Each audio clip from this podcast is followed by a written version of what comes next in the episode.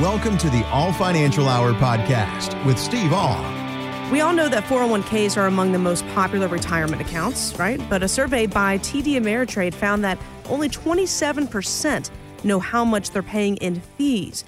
The smaller the plan, the larger the fees, which can exceed 2%.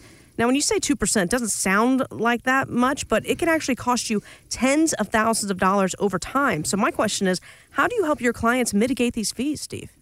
I think the best thing to do is, is know what they are you start to look at know and know what they are. We do do a fee analysis report in the analysis of people's current portfolios, which tells us the internal fees of the of the assets that are within your 401k, the stocks, the bonds, the mutual funds. And then you have a fee disclosure that your company has to give you every year. That's required. And then you have a thing called a summary of plan that might have those internal fees. And as they said, the larger companies, the fees are lower.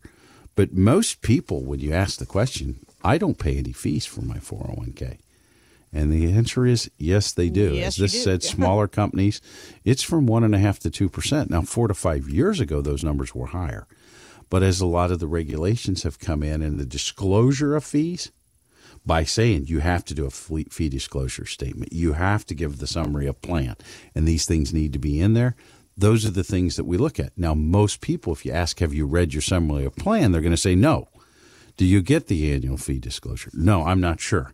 But so we look at it to the point of that's something that we do for you. And then as we start to talk about 401ks, sometimes we can't get away from them. We're not just going to all of a sudden pack up if you're 58 years old or still working. My rule of thumb around 401ks is I want to put enough money into my 401k to get all the free money I possibly can. The match. If they'll match 100% of a number, that's what I want to go in. If they'll match 50% of a number, that's what I want. Because I'll tell you, I can't make you 100% or 50% of anything you do the day you do it. The companies, if they will give you a match, do that. And then save the balance of the other dollars. I like to tell people you need to save between 10 and 15% of your income for retirement. So if I'm only putting 5% into my 401k, I need to put a 5 to 10% somewhere else. And I think that's where we look at it and say, how can I diversify my retirement assets instead of having 100% of it in a 401k? Because the problem that we get with that, it, it got deferred as an ordinary income when they take money out of it, it's taxed as ordinary income. That's why we state to most people, you probably will not be in a lower tax bracket in retirement.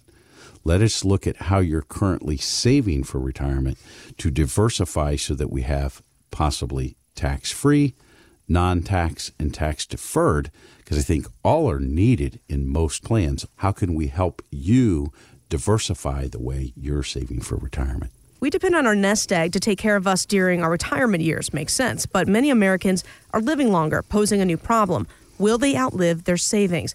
Add that to the recent study by the investment firm BlackRock. It looks like 20,000 client portfolios found that the amount of risk has increased 25% in just the last two years.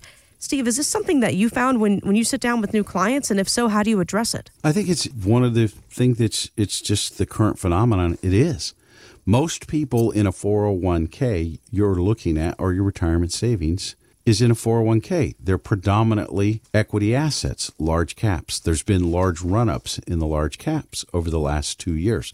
So almost everybody, when we sit down and ask the question on a scale of one to 10, where are you at in the risk reward category? Some are threes and fours, some are six, sevens, and eights. Everybody's going to be different. But after we do the analysis, almost everybody's re- analysis is coming back that they're more aggressive than what they thought they were. Why? Because the equities have increased and the bonds have been flat or negative. Now, why would the bonds be flat or negative? Interest rates are going to start to rise. So that's when we look in a lot of cases how do I pull that bond portion out of the portfolio and replace it with an asset class that won't go down due to market volatility and has the opportunity for growth. So we think that's important. So if you haven't had an analysis done in a while or you haven't rebalanced, chances are that you are going to be more aggressive currently right now than you think you are. And with the current market volatility and the long term bull market, it might not be the best position for you to be in.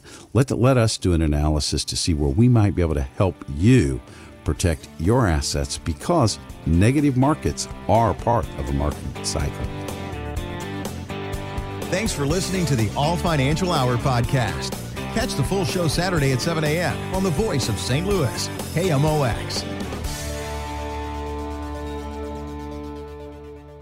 Steve Ahle is an investment advisor representative of Retirement Wealth Advisors Inc., an SEC registered investment advisor. The Ahle Financial Group, Retirement Wealth Advisors, and the Ahle Financial Hour podcast are not affiliated. Exposure to ideas and financial vehicles discussed should not be considered investment advice or recommendation to buy or sell any financial vehicle. This information should not be considered tax or legal advice. Individuals should consult with a professional specializing in the fields of tax, legal, accounting, or investments regarding the applicability of this information for their situation. Past performance is not a guarantee of future results. Investments will fluctuate and when redeemed may be worth more or less than when originally invested. Insurance license in the state of Missouri. Insurance license number 8039738.